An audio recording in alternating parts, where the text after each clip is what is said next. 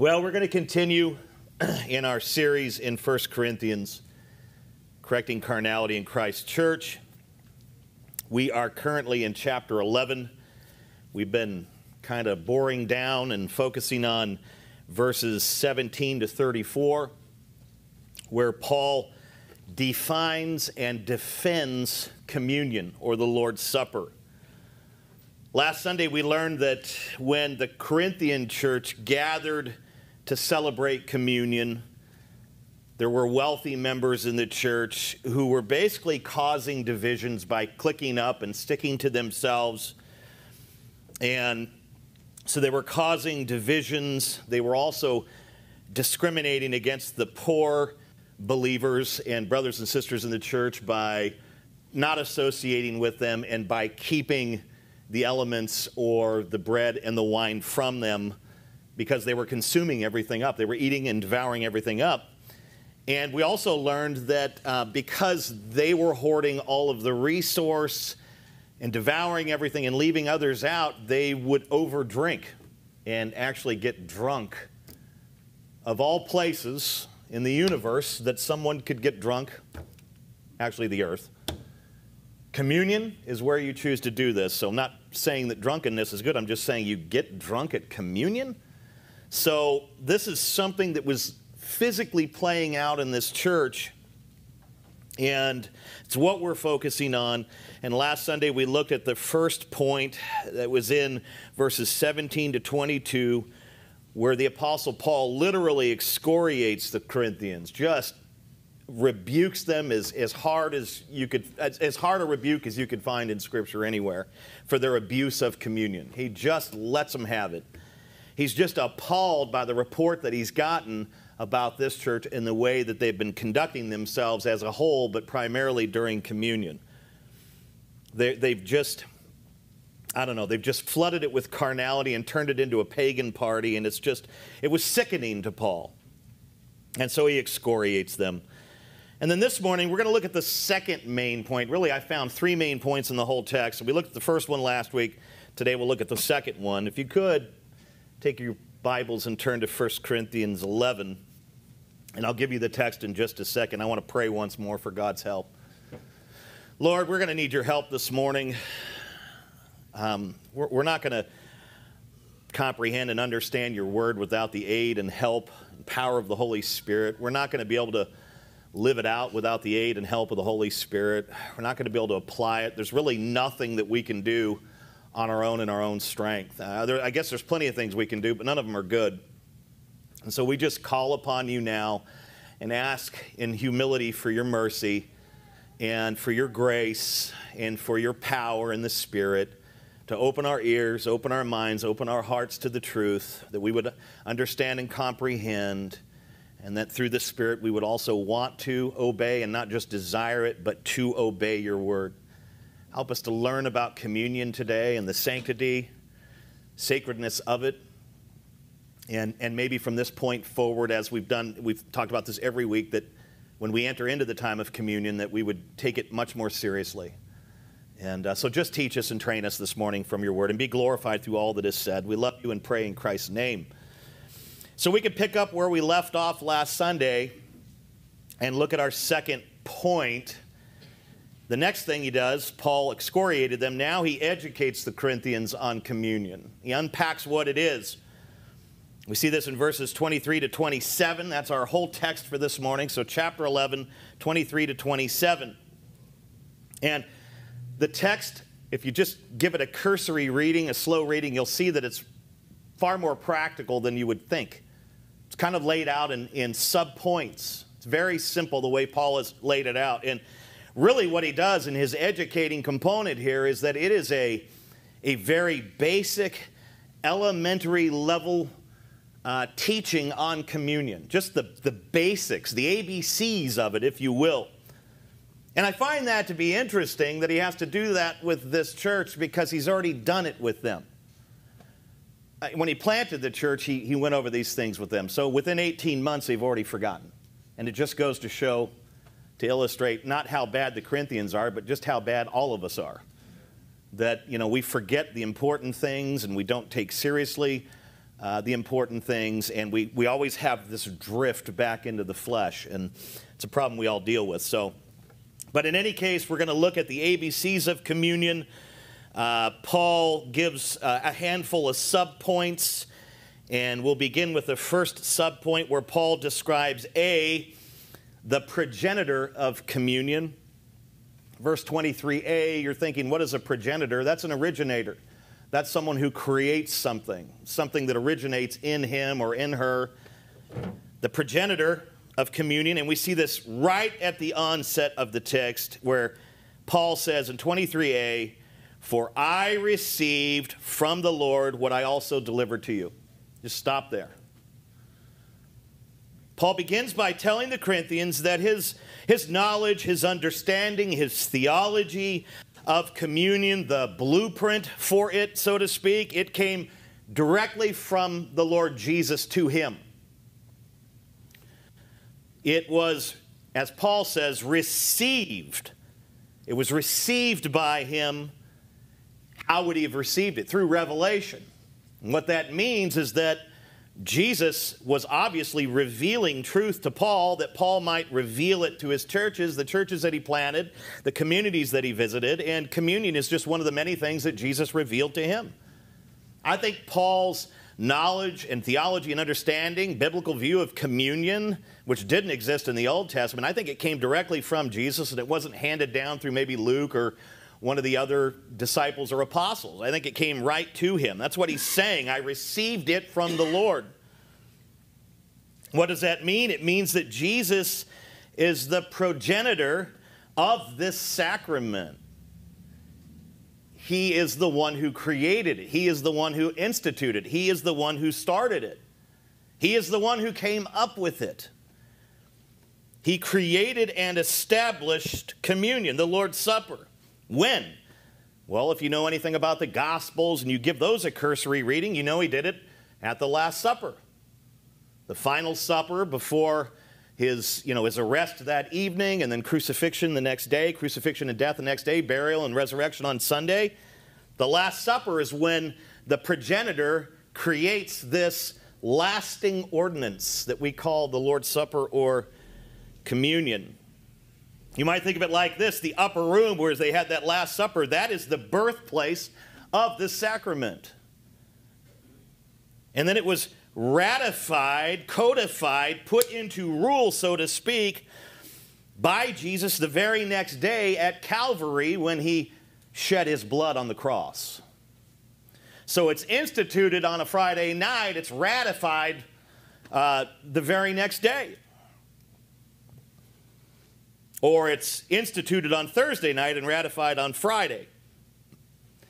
In other words, communion is not something that the church or Christians created or conjured up. It's not something that, that you know, through, through centuries of, of, of faith and Christianity and churches and these sorts of things that kind of came into existence. You know, it started here and then there's some kind of a progression where it looks like it does today. That's not the case. Jesus is the progenitor. He creates it and institutes it at the Last Supper in the upper room. It's not something we came up with, it's something that he came up with.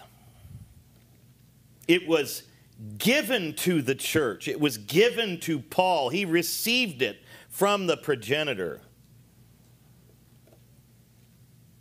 And Paul also reminds the Corinthians of the time he what? Quote, delivered, unquote, the sacrament to them. Is that this particular moment? No, it's not this moment.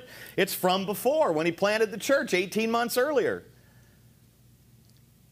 These, these people knew who the progenitor was. They knew that communion came from Christ. They knew what it was. They understood the sacredness of it. They understood all of these things about it. They had been taught, it had been delivered to them from Paul, minimum or maximally 18 months earlier when the church was planted. So they had almost two years of understanding and celebrating community. And yet, somehow along the way, they deviate from what Paul delivered to them and started doing their own version of it. And their version of it didn't look anything like the progenitor's version of it.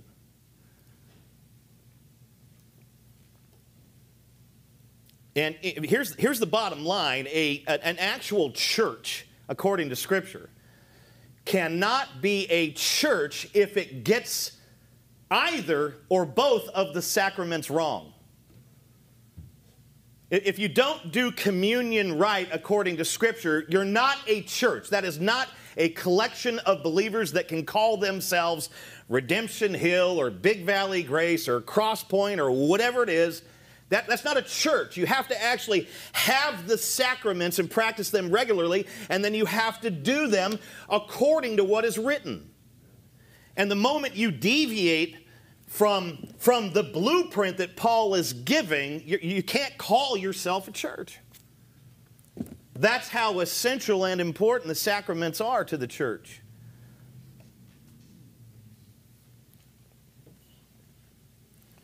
Makes total sense in my mind for Paul to have delivered not just communion to them when he planted the church, but also the other sacrament. There isn't seven like in Roman Catholicism, there's two according to Scripture. The other one, which is baptism. He gave them those things when he planted. They already had the blueprint, but they weren't following it. After Paul departed from Corinth, these men and women who call themselves Christians, not all of them, but some of them in this body, they began to introduce their own ideas to the sacrament. They transformed the Lord's Supper into what I called last week their supper. This is why the apostle said it's not the Lord's Supper that you eat back in verse 20. They thought they were celebrating communion by dividing and by discriminating and by getting drunk. They were calling that communion. And Paul says that is not communion. You can call it what you want, but just so you understand, that's not communion. That's your supper. In some ways, that's the supper I saw last night at a wedding. Because that's, that's, that's, that's, that's what the world does. It gathers and it's got its little cliques. And, you know, I don't want to hang out with, you know, with, with Fred over there. And, you know, and I just, I want to hang out with Bill. And, you know, I, I, Bill, you're great, you know. And, I, I, I, you know, they get drunk at weddings, you know, which is kind of sad, you know, and here I am playing music going, I'm helping these people party. This is not good. Because I have a DJ company, you know, but, and it, it just, it resembled what they were doing resembled what I saw last night. I'm not trying to condemn these people. They're at a wedding, they're having a good time, but that, that's not the Lord's Supper. That, that's a wedding supper last night. So that's, that's what Paul's saying here. You come together and you call this communion. You can't call it that. Paul's point thus far is, is very simple. Since communion originated and came from Christ, it has to be done his way. It's that simple. Uh, we, we have this rule for all of us, right? If, if something belongs to me I, and I have somebody take care of that for me. I expect them to do it the way that I laid it out. I don't want them to do it their own way. I give Bruce a responsibility and say, Bruce, here's what I want you to do, and I want you to do it my way, and he goes, Hey, brother, I'm doing it my way, then I say, It's my way or the. That's why he's not an elder anymore. No, I'm just kidding. No, Never done that to him. But you understand what I'm saying, right? I mean, if you, if you have possession and ownership over something, and maybe you give a degree of stewardship to somebody and say, I want you to take care of this, and here's, you know how we do it, this is how I want it done, I don't want you to deviate from that. Oh, yeah, of course, Phil, I'll take care of it. Then they go and do it their own way, and then it doesn't hit the mark or it falls short of what it's supposed to be. That's frustrating. Probably not going to have that person do it again for you. Anyone who owns a business knows exactly what I'm talking about. And in many regards, that's what we're talking about here. Jesus creates something that's beautiful and grace giving, empowering, enriching, and hands it off to his people. And then within 18 months, they're doing something completely different with his design. We don't have the right to do that. And that's what they're doing. We have no right to add our own creativity or ideas to this thing that the progenitor gave to us. We have no right to enculturate the supper, make it like the culture. We have no right to transform it into some kind of carnal party. Fact of the matter is, is that this particular supper called communion, the Lord's Supper, it, it pictures special, beautiful things like the New Jerusalem. It doesn't picture this wicked, fallen world. It pictures a heavenly feast with the Lord, not an earthly festival. And then when we try to turn it into those things, it doesn't, it doesn't resemble its progenitor, it doesn't resemble his design. It falls short of all of this. And how offensive this is and must be to the progenitor. I've given you something beautiful for your own good and for my glory, and you twist it and distort it, and it's not good for anyone and it certainly doesn't bring me glory. I, honestly, I think at this point, these people, they're, they're lucky to be alive. And some of them weren't so quote unquote lucky. You read down a little bit further, some were ill and sick and dying because of these abuses of communion. That's how serious it is. It's a heavenly feast, not an earthly festival. It pictures the new Jerusalem, not a fallen world. We have to get it right. Let's move to the second subpoint where Paul describes B, the pattern, parallels, and purpose of communion. We see this in verses 23b to 25. Paul says next that the Lord Jesus, on the night when he was betrayed, took bread. And when he had given thanks, he broke it and said, This is my body, which is for you. Do this in remembrance of me. And then in verse 25, in the same way, he also took the cup after supper and he said this This is the cup of the new covenant in my blood.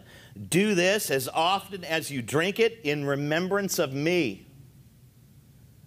And how many times have you heard that text read during a communion service? That's the quintessential text. Paul, what he does is he kind of takes the Corinthians to that unforgettable scene in the upper room where the Lord Jesus, the progenitor, was gathered with his disciples and he established communion right then and there and that at that supper, right on the night of his arrest. He established it right then as a lasting ordinance. Paul says on that night he was betrayed, he says, and we know that was by Judas. And on that night, when he was betrayed by Judas, just prior to, to him being arrested and then walking up to Gethsemane, prior to all that, but he was betrayed. Judas was already, I, I think, already gone by this point, but he had at least sold him out to the Pharisees and the Sadducees and all the other sees. He says he was betrayed, and on that night, the Lord Jesus, he took bread, he gave thanks, and then he broke it. Okay, this is the pattern.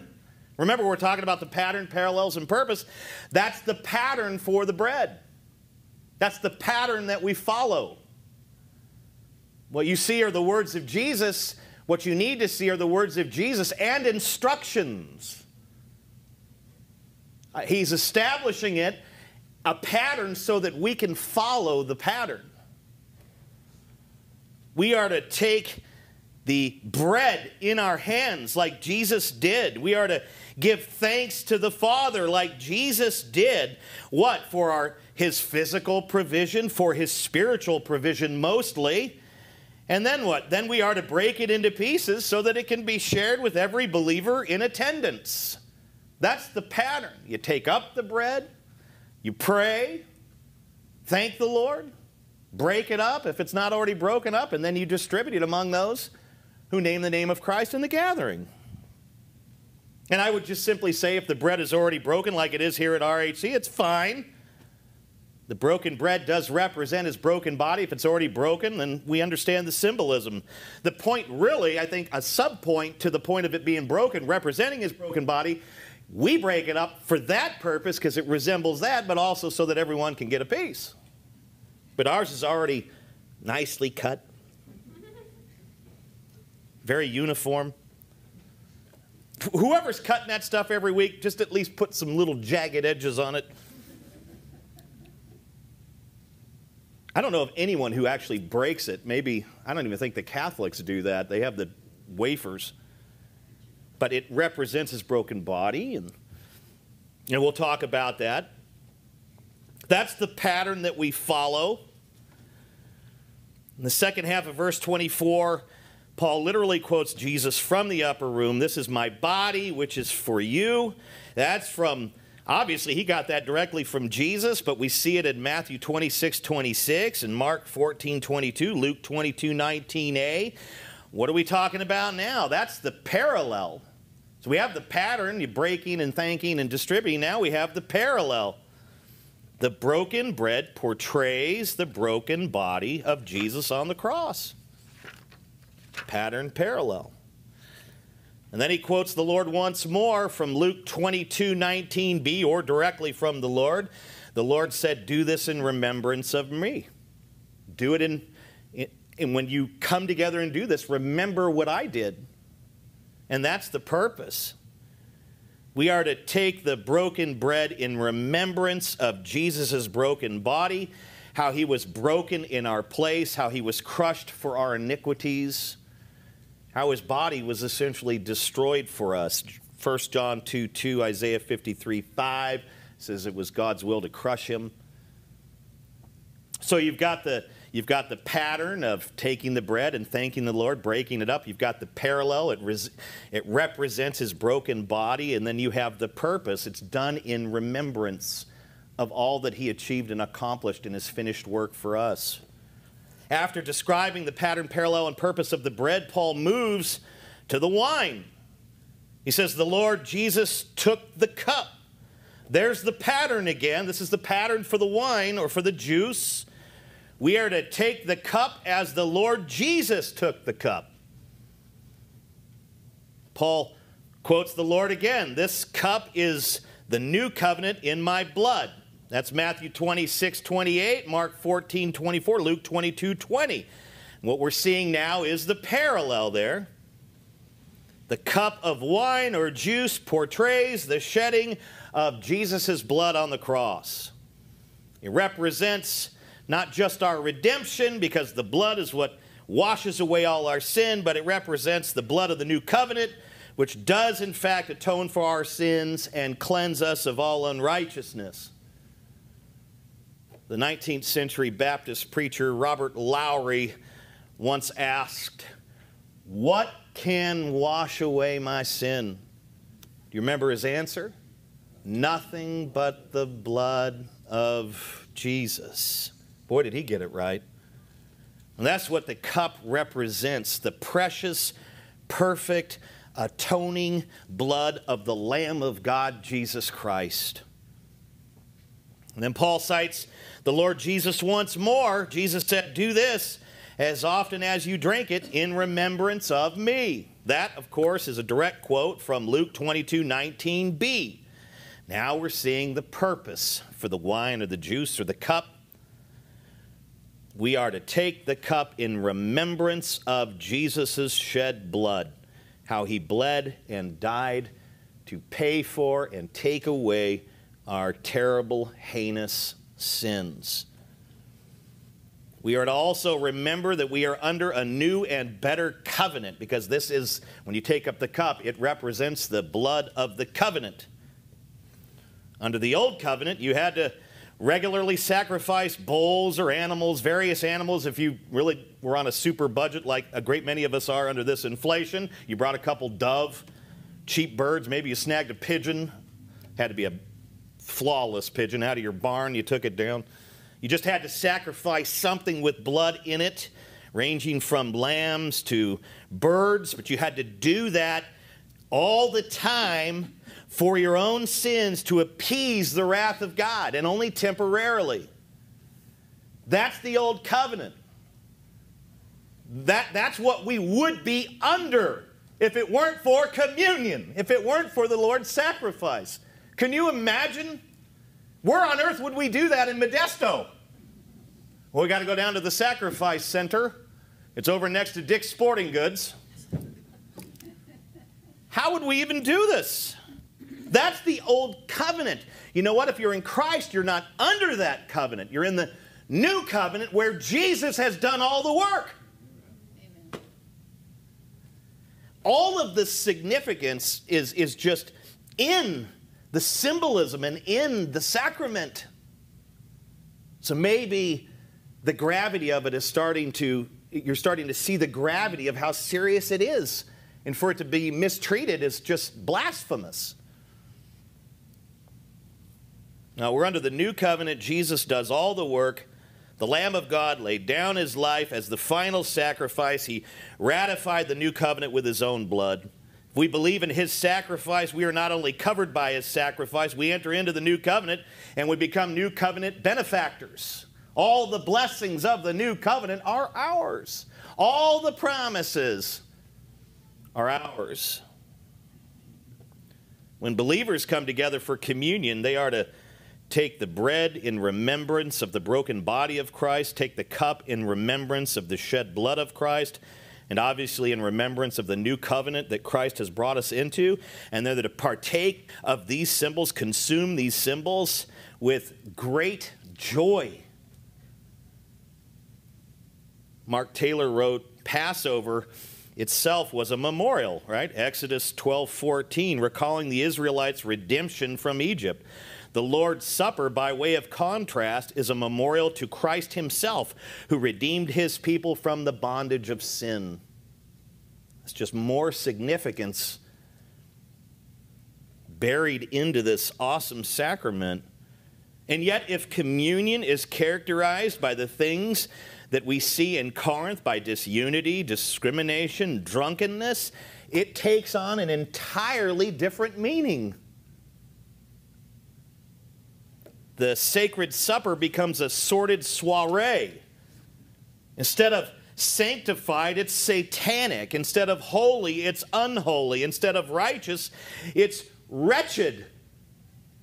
It does not picture heaven above in the New Jerusalem, it pictures hell below the place of separation and suffering and sorrow.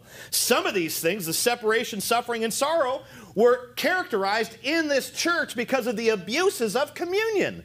The very characteristics or qualities, dare I say, of hell represented in a church during communion.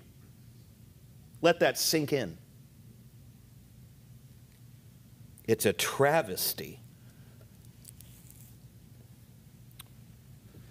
Well, let's move to the third subpoint where Paul describes C, the proclamation of communion verse 26.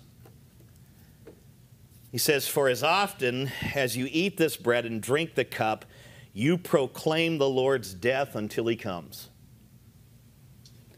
Communion is and was designed to be a proclamation, a declaration, even a sermon, if you want to call it that, or an announcement of the death of Christ. That's what it communicates, that's what it conveys through its symbolism. Those who come to it, therefore, should not uh, should come not to satisfy their hunger like we saw in Corinth, nor to, to gratify their social desires or feelings like we saw in Corinth, but for the definite purpose of bearing their testimony to the great fact or truth of redemption. The bread and cup are visual expressions of the gospel. They proclaim Jesus' death. That's what, that's what communion proclaims the death of Christ. Baptism proclaims the resurrection and life of Christ. You can see just in these two sacraments, you have the whole gospel. You've got the death of Christ, you've got the resurrection and life of Christ. You even have the burial represented in resurrection as you go under the water. It's all there. So when the sacraments are practiced properly, they are proclaiming the gospel. But not if you're divided, not if you're drunk, not if you're hoarding all the stuff or you can't get along with anyone in the church. I mean, you're, you're just, you're sending a different message than it's intended to send. You see? That's what Paul's talking about. The whole gospel is encapsulated in these two sacraments, and that's why they're so important If you get communion wrong, if you get baptism wrong, you, you get the death and resurrection of Jesus Christ wrong. You get the gospel wrong, and the watching world is what? More confused than it is. How could it be more confused than it is today? Well, somehow we can cause that. We should, you know, the world is already confused enough. We shouldn't confuse them about these things. But when we don't do them properly, the world sits back and looks and goes, they're just no different than us. Why would, I, why would Jesus even be worth following? They, they get drunk at communion. I think I'm going to go. I like to get drunk on Friday nights. Now I get drunk at church on Sunday.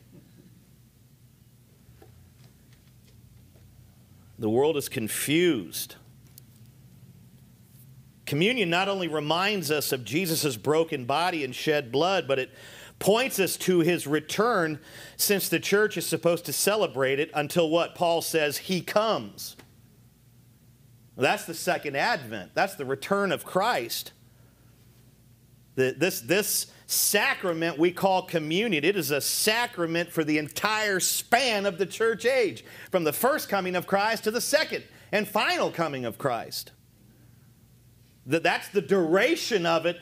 And, and, and in between that period of time, no matter how long it is 2,000, well, it can't be 2,000, but 2,500, whatever it is, this is something that we're supposed to do regularly and do it right regularly. To be celebrated often until he returns. We won't, after he returns, we won't have to do these sacraments anymore. We, we, we won't need to express the gospel through symbolism. The gospel will be here in the flesh Christ. Well, why would, why would we need to why would we need to use symbolism to display his life when he'll be standing there for people to see that he's alive? Coming on the clouds. Thomas Schreiner wrote The Lord's Supper is not only a remembrance, but also a proclamation in which a message is disseminated to the world about the love of God and the sacrifice of Jesus Christ. It looks not only to the past, but also to the future. He's speaking of the return. You see, when the Corinthians came together for communion, is this the message they were sending and proclaiming and conveying to the lost world around them? Were they proclaiming the selfless, sacrificial love of Christ to each other by how they loved and cared for each other and to the perishing world around them? Absolutely not. They were proclaiming through their abuse of communion divisions and discrimination and drunkenness to their brothers and sisters, even those who weren't participating in what they were doing, because there was a remnant in the church that wasn't doing it. And just as bad as that, they were proclaiming these brutal, carnal, worldly traits and characteristics from the church out to the community. They were demonstrating zero fear and no reverence at all for the second advent. Right? If, if, if this is an ordinance, if this is a sacrament that we're to do from now till he returns, and it must be done in a holy, righteous, biblical way, and we're treating it the way they're doing it in anticipation of his return, and you're treating it like that, like it's a drunken party, you have no fear of his return. You don't even care. If he were to come that night when you're in the middle of it, you're not even cognizant or thinking of how he might find you in that moment. Has that ever crossed your mind that Jesus could return at any moment? Has that ever caused you to be a little bit more sober in your thinking and actions? You know, I, am messing around in something here that I, wait a minute, he's coming back, and the scripture says, like a thief in the night. I don't know when. It could be tomorrow, it could be now, it could be in 10,000 years. I don't know, but is this what I want to be doing when he comes back? Hi, I'm here, Phil. Way to go. Is that how you want to be found? Can you imagine being found at communion, hammered? Oh, this is great. And that's when he returns? getting drunk on his blood. And it's not literally his blood, the symbolism, but still, the symbolism is enough to take it serious. They had no fear of him or his return. They didn't care how the Lord would find them if he had come back at that moment. The proclamation of communion is the Lord's bloody, sacrificial death for sinners. That's what it represents. It ought to be the most sober, mindful, moment that we have. Of all the moments we have a, so many moments that we're given and that moment in particular as we're reflecting on his bloody death for our sin the last thing that should be on our minds during that particular moment of all the moments we're given is let's sin. Let's practice what he went and died for. Man you feel the weight and you're thinking, well, I would never get drunk during communion. Well, we talked about this last week. Maybe the application's different from us. I'd never get drunk during communion, but I have no problem with Sally Mae. I mean, I have big problems with Sally Mae. I can't get along with her at all. And you've got these divisions. What's the difference? Divisions defile the sacrament just as badly as drunkenness, any sin. Well, we have to go into this thing with sinless perfection. No, that's not what Paul's teaching at all. He's simply saying, of all the moments you're given, this is one. Now you should, you should be killing sin at all times, but this is one of those moments where you really stop and think about what you're doing.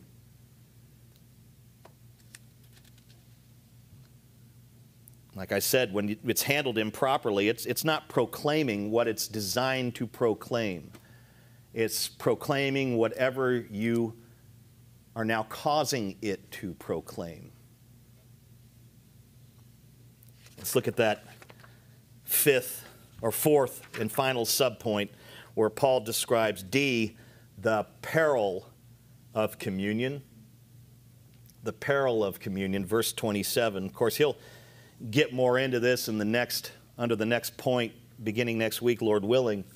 Verse 27 he says, Whoever therefore eats the bread or drinks the cup of the Lord in an unworthy manner will be guilty concerning the body and blood of the Lord.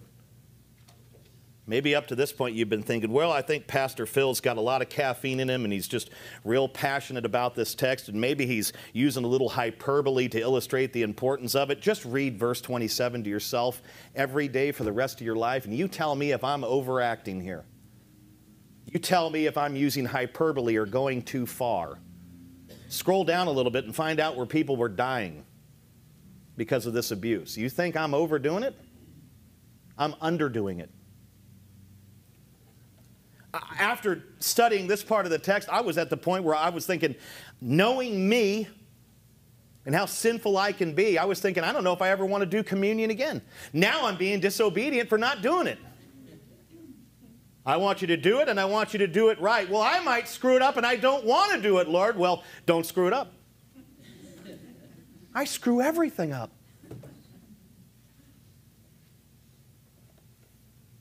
Verse 27, Paul begins to draw a conclusion concerning communion, indicating that the supper is not merely a formal and ritualistic celebration of which Jesus accomplished. He says that whoever eats the bread or drinks the cup in an unworthy manner is guilty of what? Sinning against the body and blood of Christ. Well, what constitutes an unworthy manner, right? Can we put some handles on that and try to figure out what that means? Well, the immediate context determines the immediate meaning of the phrase unworthy manner, like what we've just been studying and looking at. What sins did Paul expose in the immediate context? Divisions, verses 18 to 19, discrimination, verses 20 to 21a, and drunkenness in verses 21b to 22. We looked at all that last week. If these particular sins are present in the heart of a believer during communion, they will be guilty concerning the body and blood of the Lord because they are essentially mocking his work by parading before him the very sins that he died to remove. There's the gravity and weight of that. He died to end our divisions, to pay for those divisions, to end them. He died to pay for and end our discriminations. He died to pay for and end our reliance on and abuse of substances, substances like alcohol and these sorts of things. Continuing in the sins he died to end undermines and mocks his work. It's an, an abuse of grace. And, and then you, you, you consider the moment of communion where you're now parading these things before him. Not just in your everyday life, which is terrible, but now in communion, you drag, you drag these things into there and you don't deal with them, and it's a mockery of his work. And I mentioned this earlier, but Paul was not promoting any kind of sinless perfection. He knows that believers will struggle with sin. He knows this. He preached it, Galatians 5 16 to 18.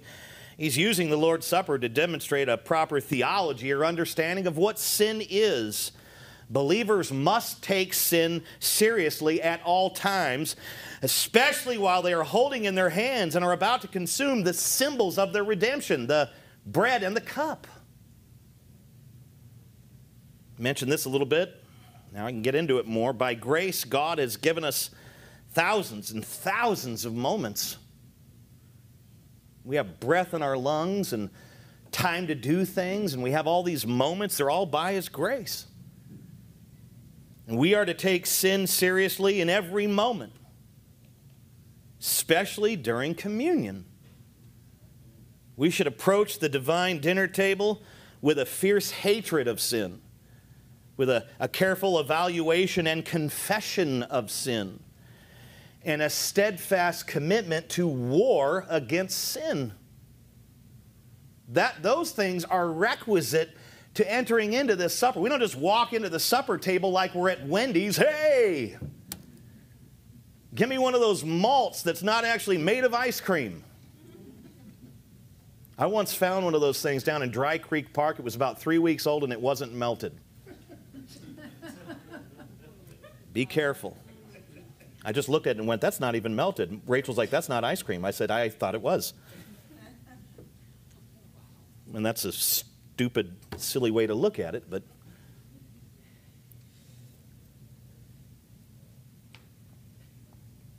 It's not promoting anything like that here. We've got all these moments.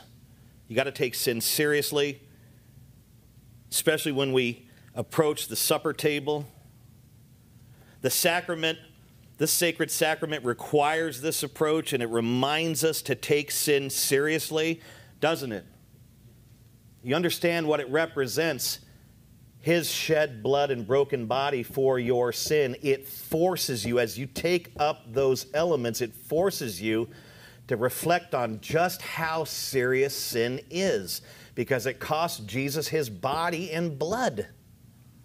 You're holding these things in your hands and you're looking at them and you don't just see bread and juice or wine, you see the redemption of Christ and what it took to pay for your horrendous sin.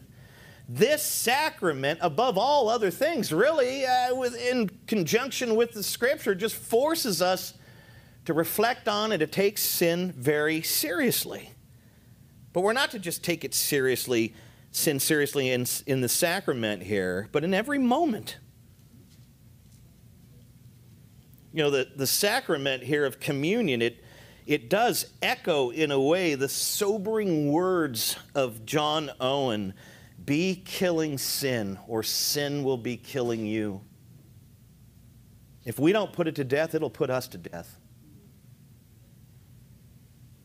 Now, we must ask this as we begin to kind of tie things together. Are, are the contextual, you know, the sins that we've already looked at, like division, discrimination, and drunkenness, are these, are these the only sins that defile communion? Know, the sins that the Corinthians were practicing? Of course not. These are just the sins that they were practicing. They're not the only, that's, the, you know, as long as I avoid those three things, I can just jump into communion. That's not what Paul is saying. John MacArthur wrote, and I think it's in your bulletin, it's really not a quote, it's more like a book. It's like a Dave text. One can come to the Lord's table unworthily in many ways. It is common for people, people to participate in it ritualistically without participating uh, with their minds and hearts. You know, they could just go through the motions. They can go through the motions without going through any emotions and treat it lightly rather than seriously. So you can just do it as part of your religion, so to speak. It's just something we do. This was one of my fears when we did it every week years ago. I was worried that was, it was just, it, we weren't treating it with the same level of sanctity and seriousness because it was so common to us. And this is also part of our nature. If we do something enough, it just becomes blase, regular, ritualistic. And communion should never be treated ritualistically. I just do it because the church does it. MacArthur's warning against that. He also says many come with a spirit of bitterness or hatred toward another believer. This is something we focused on last week. Or they come with some sort of sin they will not repent.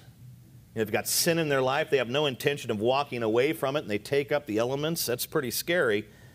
He says, if a believer comes with anything less than the loftiest thoughts of the Father, Son, and Holy Spirit, and anything less than a total love for his brothers and sisters in Christ, he comes unworthily.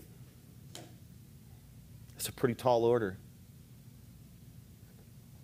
JMAC is actually describing here is the real issue at Corinth. You know, you've got the divisions, you've got the discrimination, you got the drunkenness and all that. Those are real issues. But the real issue in this church was the real issue that we find in just about every church, and that is a lack of love. Obviously, a lack of love for God, manifesting itself in a lack of love for one another. The rich believers failed to love the poor believers, and they did this by leaving them empty handed, by leaving no bread, no wine, no nothing for them, so they couldn't even participate. They had come down to the church building or to the house where they were gathering to celebrate communion, and they had nothing to celebrate with because the rich sucked everything up and even got drunk. They left the poor empty handed. They left them humiliated. No bread, no wine, no provision, no care, leaving them hungry. That was tantamount to no love. The rich violated the second great commandment and the law of Christ when they failed to what? Quote, love their neighbors as they loved themselves, end quote, Mark 12 31. The message they were sending to their community is that, hey, man, we're no different from any of you unbelievers out there. And what do unbelievers walk away with at that point? Well, they call themselves Christians. They're no different from us. What's the point in following Jesus? That's a waste of my time. Lovelessness, as we see in this church, it puts us in, on par with the world because our world has no concept of what love is or how to love. Just clueless. It talks about love a lot, but it has no concept of what it is. And when we fail to love, when we refuse to love, it just puts us on par with the world. But love for our brothers and sisters in Christ shows that we are not just loving, but that we are actual disciples of Christ. John 13 35. They will know that you belong to me by how you love one another. The watching world needs to see Christians loving each other selflessly, sacrificially, and through humble service. I don't quote secular people very often, but I will right now because it's a stinging point. Gandhi once said, I like your Christ. I do not like your Christians. Your Christians are so unlike your Christ. And we don't know why he had that opinion. We don't know why he formed that opinion. Did maybe some Christians treat him poorly? I don't know. It's possible. Now, you know, he's in a different religion, and sometimes we don't handle those things in love. I, don't know why he had that opinion, but I suspect it's because he witnessed how Christians treat other Christians. We've been jacking each other up for 2,000 years. What are we reading about in the text? Rich Christians humiliating poor Christians. it's right there. Goes all the way back, all the way back to the beginning. And I think very sadly, these relational and church abuses, they're not really going to come to a complete and full end until Jesus returns, because that's when he will vanquish all sin. But in the meantime, we must work at it in the power and presence of the Holy Spirit. We must learn to die to ourselves for the benefit of others. This is the way of Christ.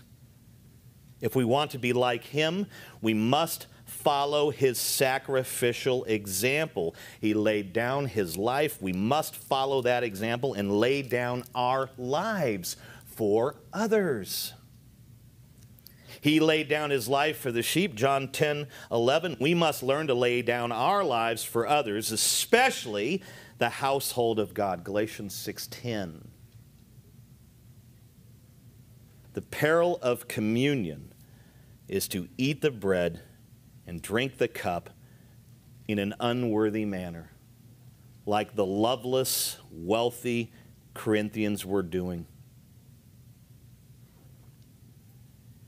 Next Sunday, Lord willing, we will discover how to partake in this amazing sacrament in a worthy manner. That's what Paul will describe next as he exhorts the Corinthians.